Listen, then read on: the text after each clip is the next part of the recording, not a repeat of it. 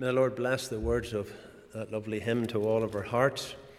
And may there be those, even in the meeting tonight, who will come to the Lord Jesus and seek eternal salvation through the precious blood of the Lamb. I'm delighted to be with you tonight. I'd like to thank the Reverend Kenny for the kind invitation to come and take part in your harvest service this evening. And we do pray that the Lord will come and bless us now through his precious word.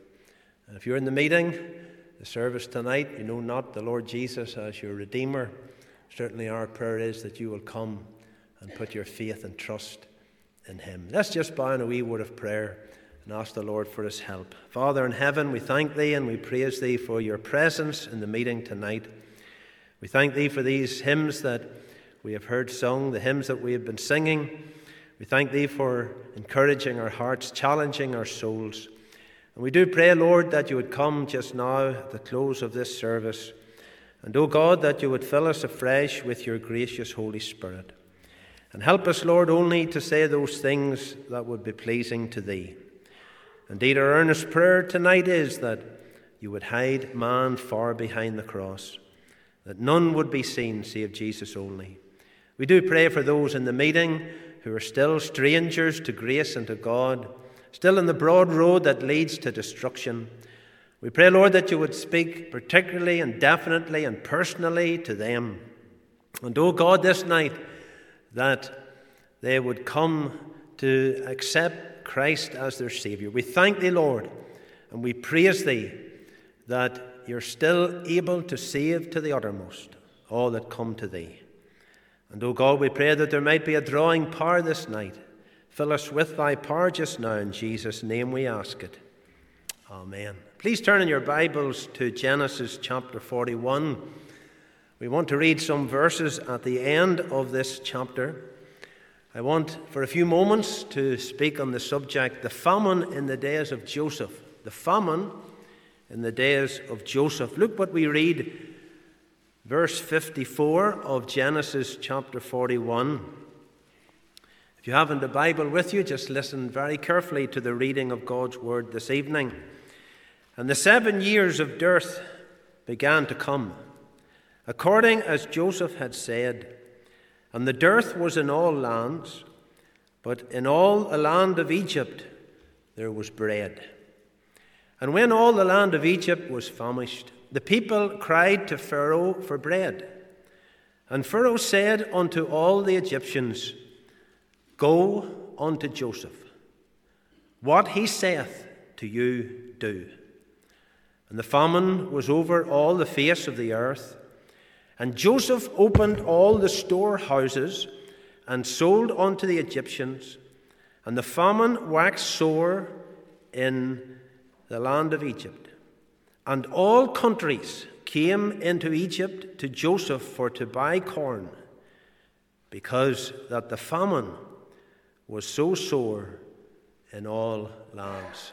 Amen. We'll end our reading there, knowing the Lord will bless the public reading of His precious word to all of our hearts. The story of Joseph, of course, is a very well known story in the precious word of God. Indeed, the events leading up to Joseph becoming the prime minister of Egypt is well documented in the book of Genesis. In the providence of God, Joseph was brought to Egypt to preserve life because of the famine that was going to cripple the world at that time. Indeed, in the story of Joseph, we see the mercy of God not only towards his church, but we also see the mercy of God towards this entire world. Had not God brought Joseph down into Egypt, I believe that humanly speaking, the world at that time would have come to an end. And in the course of our message, we will see this more clearly. Therefore, the events of Joseph's life were not just accidental, but they were providential and in accordance with the plan and the will of God. Now, Joseph, of course, in the Bible is a wonderful type and picture of the Lord Jesus Christ. Therefore, in this story, and particularly in this famine, we have a wonderful picture of Christ's provision for sinners. Just as Joseph, in the providence of God, was brought down to Egypt to save life, so in the plan of God, Christ came from heaven to earth to save life by providing e- eternal salvation for sinners. And again, I believe in the course of our message, we're going to see that this evening. Therefore, very simply, I want us to look and consider this famine in the days of Joseph in the gospel. And I pray that God will take His word and write it upon all of our hearts, but especially, especially if you're in the meeting tonight, you're not saved. I want you to listen very carefully. I have a very simple message, gospel message for the, you this evening. And I pray that God, the Holy Spirit, will take that message and burn it within your heart and within your soul. Because, my friend, your greatest need tonight is God's eternal salvation. The Bible clearly teaches us that each of us have a soul, and you have a soul, a soul that will exist throughout the countless ages of God's eternity. And it is imperative, it is imperative before you die, before you leave this scene of time, that your soul is saved by the grace of God and that you make preparation for the great eternity. The famine in the days of Joseph. First of all, I want you to notice very simply that the famine in the days of Joseph was worldwide. Take a look at what it says at the end of verse 54 there. And the dearth was in all lands. Look at verse 56. And the famine was over all the face of the earth. And then take a look at verse 57. And all countries came into Egypt to Joseph for to buy corn, because that the famine was so sore in all lands.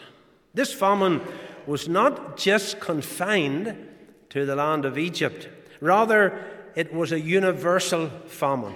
It covered the entire earth. Every country in the world at that time was affected by this famine. Now, just think of the devastation that that would have caused the whole world starving because of lack of food. Now, it's important that you see that simple point in the passage here.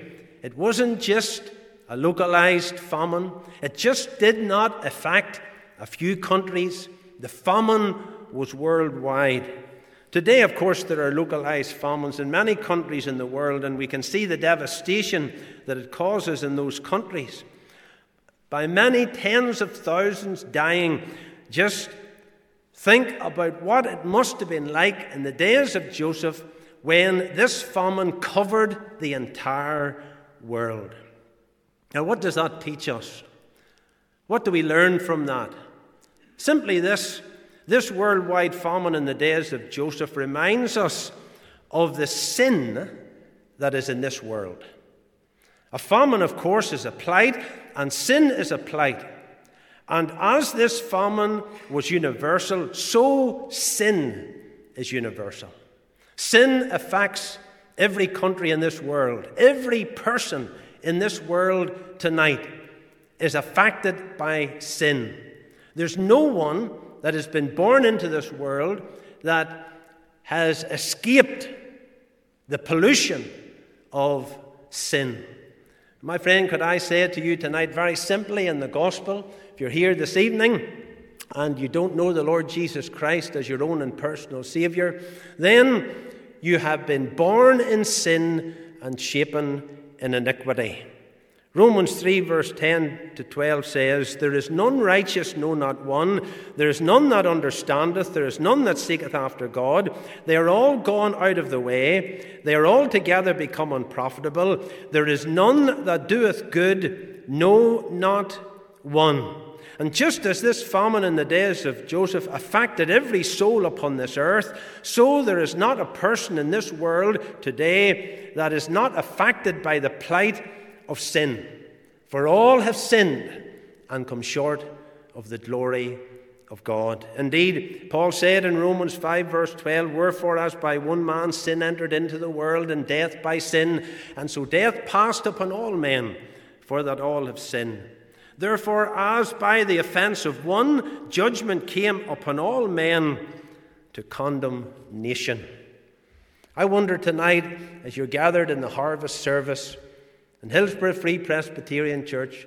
My friend, those also listening on, have you ever seen yourself as a sinner plighted by sin, born in sin and shapen in iniquity? Is not what David said? And how true those words are. Have you ever seen yourself as God sees you? Well, I pray, if you have not, then that God the Holy Spirit would take this simple yet wonderful truth tonight and apply it upon your heart and upon your soul.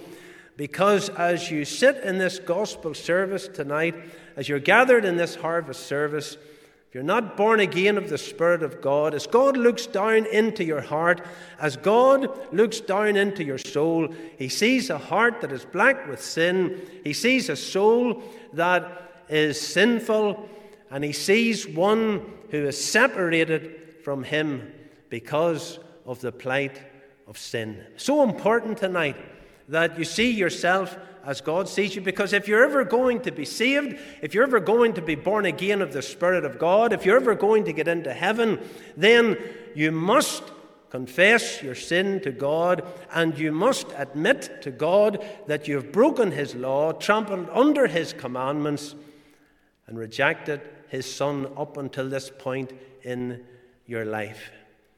Do you realize tonight that you are the sinner?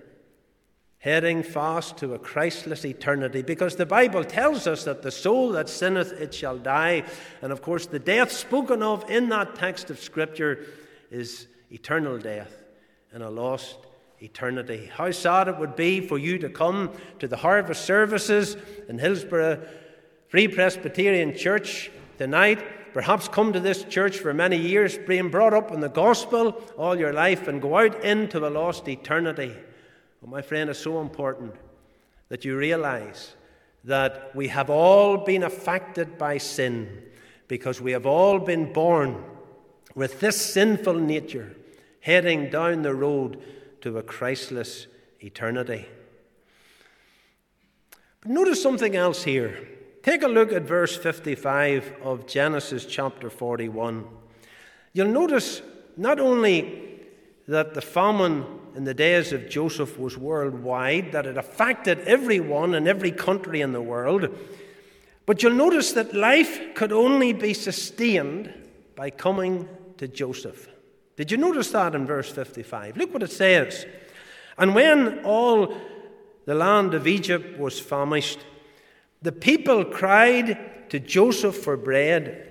And Joseph said unto all the Egyptians, Go unto Joseph. And Pharaoh said unto all the Egyptians, Go unto Joseph, what he saith to you, do.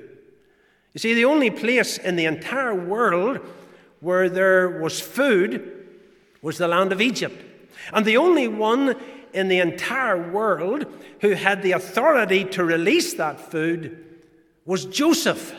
That's hard for our human minds to comprehend. And yet, that's what I believe this portion of Scripture is teaching. Take a look there at Genesis 41 and verses 39 to 41. And Pharaoh said unto Joseph, For as much as God hath showed thee all this, there is none so discreet and wise as thou art. Thou shalt be over my house, and according unto thy word shall all my people be ruled. Only in the throne will I be greater than thou. And Pharaoh said unto Joseph, See, I have set thee over all the land of Egypt.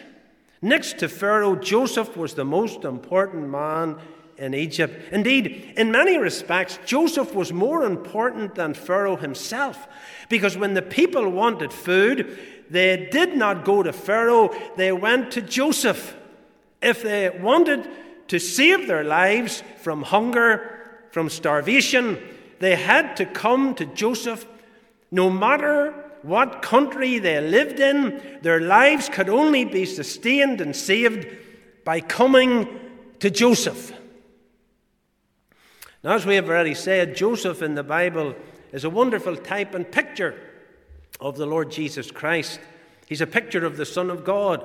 When you study the life of Joseph, there are many parallels between Joseph and Christ, and we haven't got the time this evening to consider them all. Let me just mention a number of them briefly. Joseph was hated by his brethren without a cause. And of course, Christ was hated by the Jews without a cause.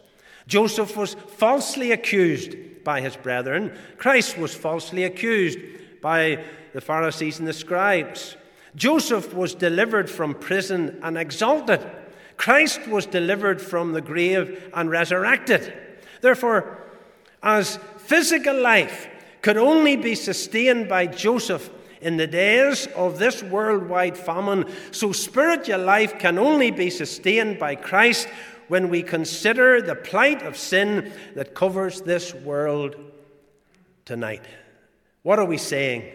Very simply, we're saying this that if you want your sin cleansed, if you want your sin forgiven, if you want this terrible plight that you've been born with taken away, then there's only one person that you can come to this evening, and that is God's heavenly Joseph, the Lord Jesus Christ.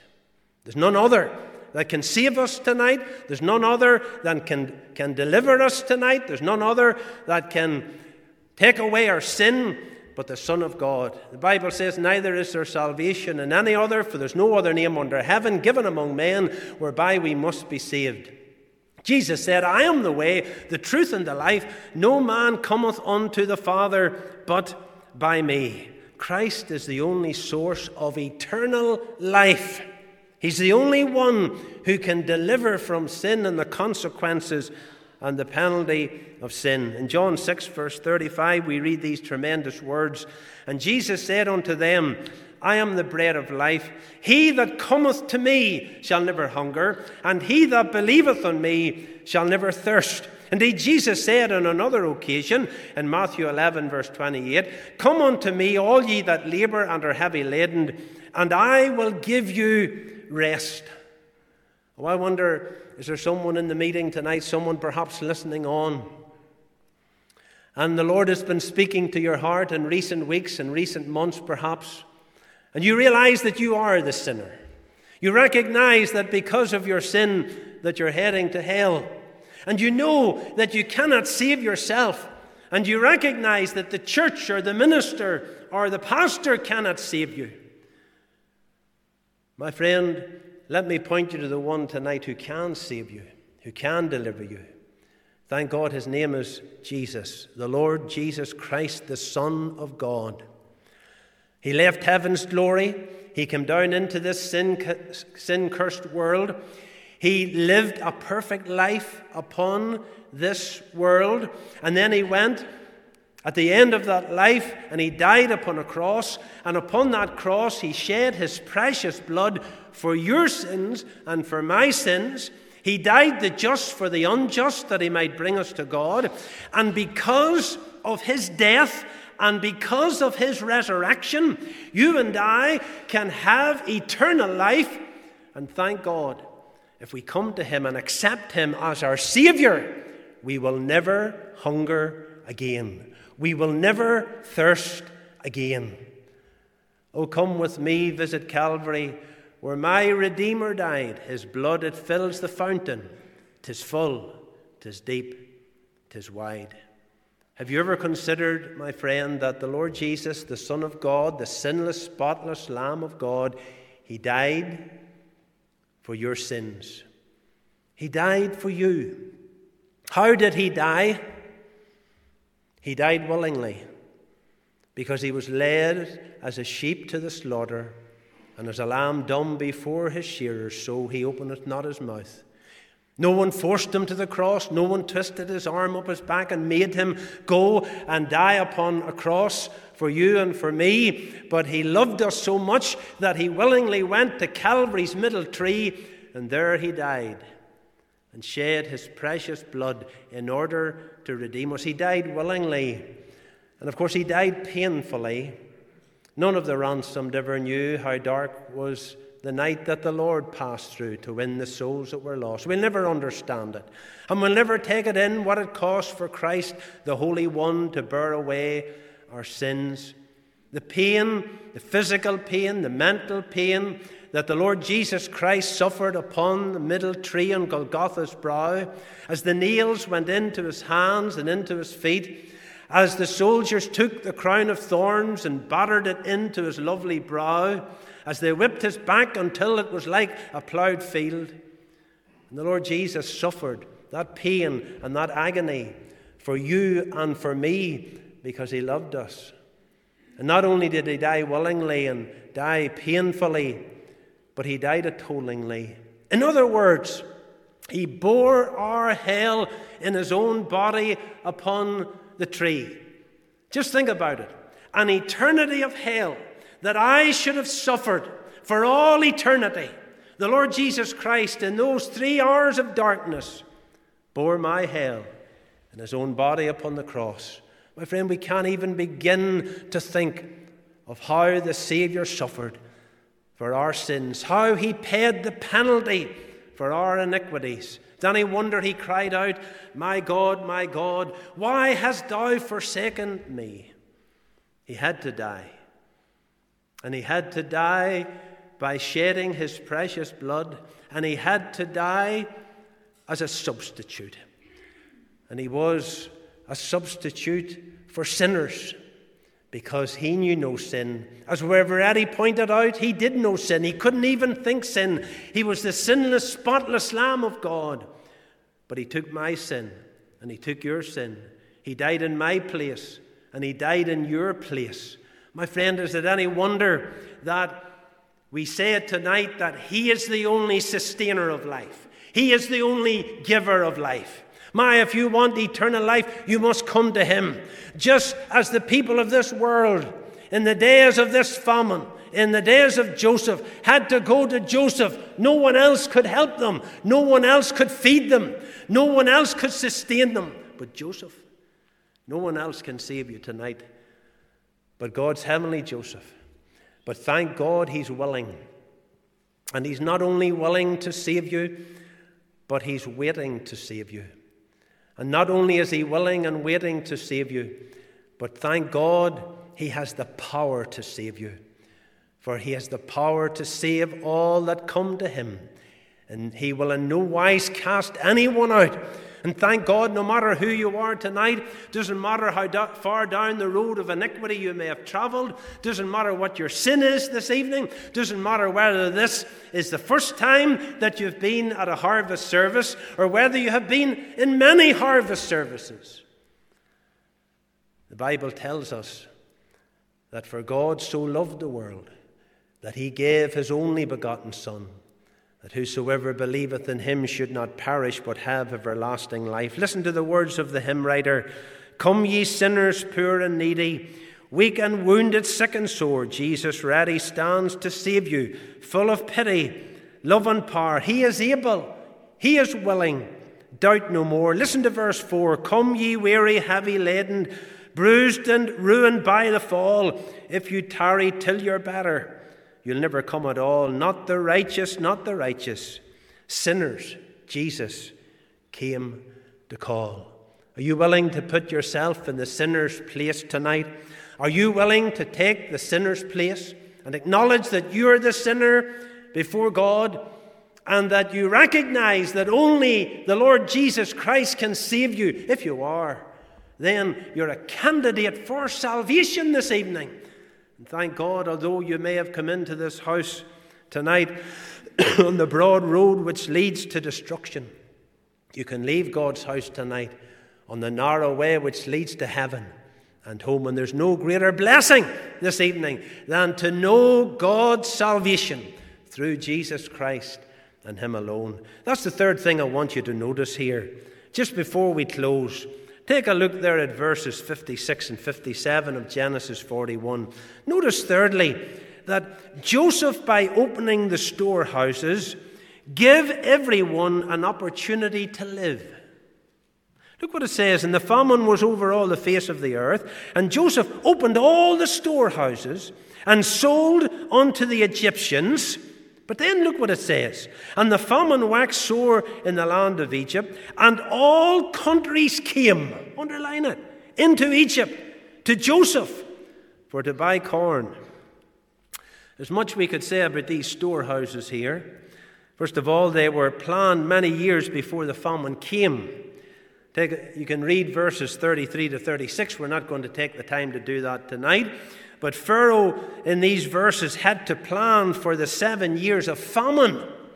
So there was a planning here before this famine came. And then there had to be a price.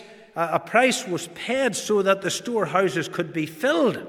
And in verse 48, we read there how that provision had to be put away in the seven years of plenty. And of course, the storehouses, they met the need of the people. There's much we could say about these storehouses. But what do these storehouses speak of? These storehouses speak of the provision that Christ has made on the cross for sinners. They speak of the storehouse of redemption.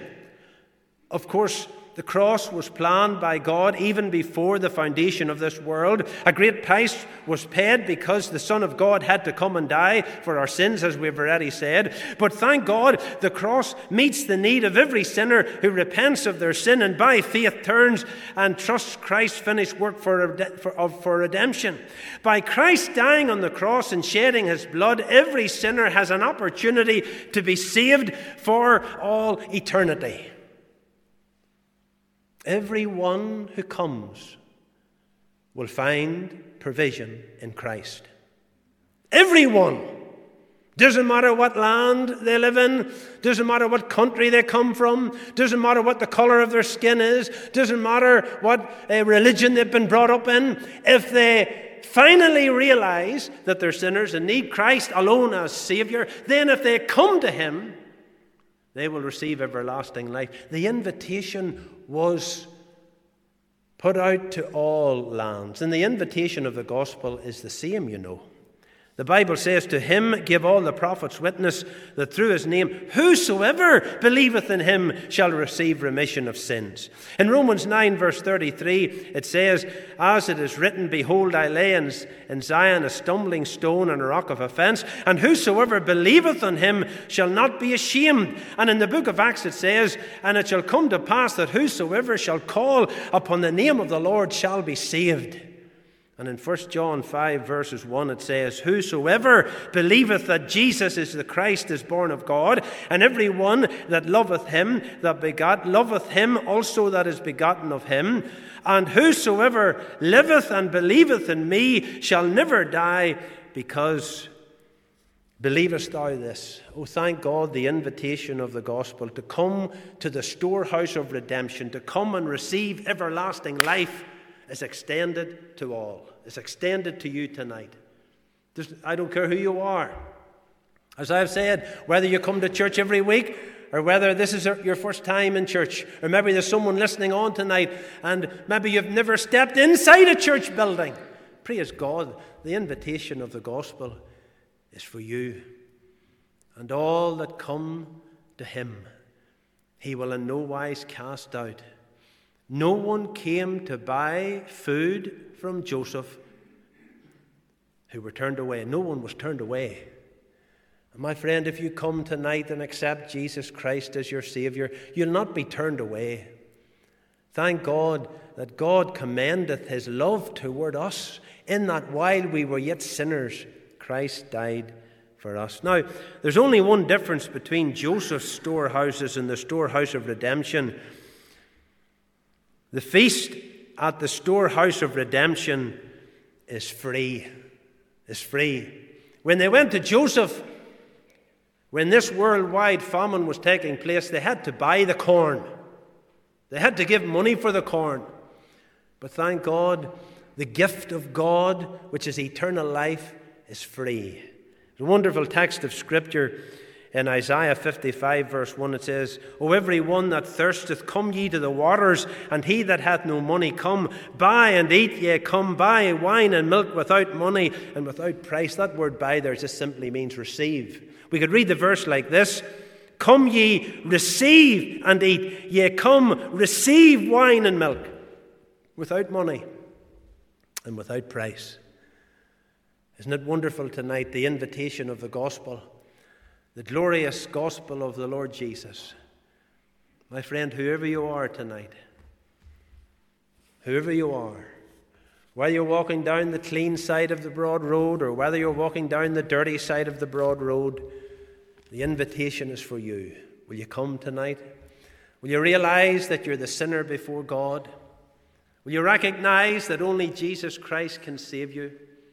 Will you recognize that His work upon the cross is a completed work? And thank God if you come and accept what He has accomplished on the cross for you, you will be saved. And you will be saved for all eternity. There's no greater blessing than to know that you're saved and on your way to heaven. I can still remember the day when the Lord saved me. I was only 13 years of age, and that's a few years back now, believe you me, more years than I want to remember. But I can remember walking into the meeting. I couldn't have quoted you two verses out of the Bible. But God, the Holy Spirit, was convicting me of my sin. I didn't know it then. And that night, as the preacher preached, the Lord spoke. And I can remember waiting behind and coming to Christ. Oh, my friend, you can get saved tonight. You can get saved tonight. You can leave this harvest service knowing that you're on your way to heaven this evening. Would you not come? Come and partake of the heavenly feast. Come and partake of the heavenly feast tonight. And thank God the provision has been made. You don't have to pay for it, uh, you don't have to work for it, you, you don't have to do any chores for it. All you have to do is receive it. For as many as received him, to them give he power to become the sons of God, even to them that believe on his name. The work is done, you say. It's finished. Just come and receive it. God loves you tonight, and he wants to save you. Would you come to him? May God bless these few thoughts from this passage. Amen.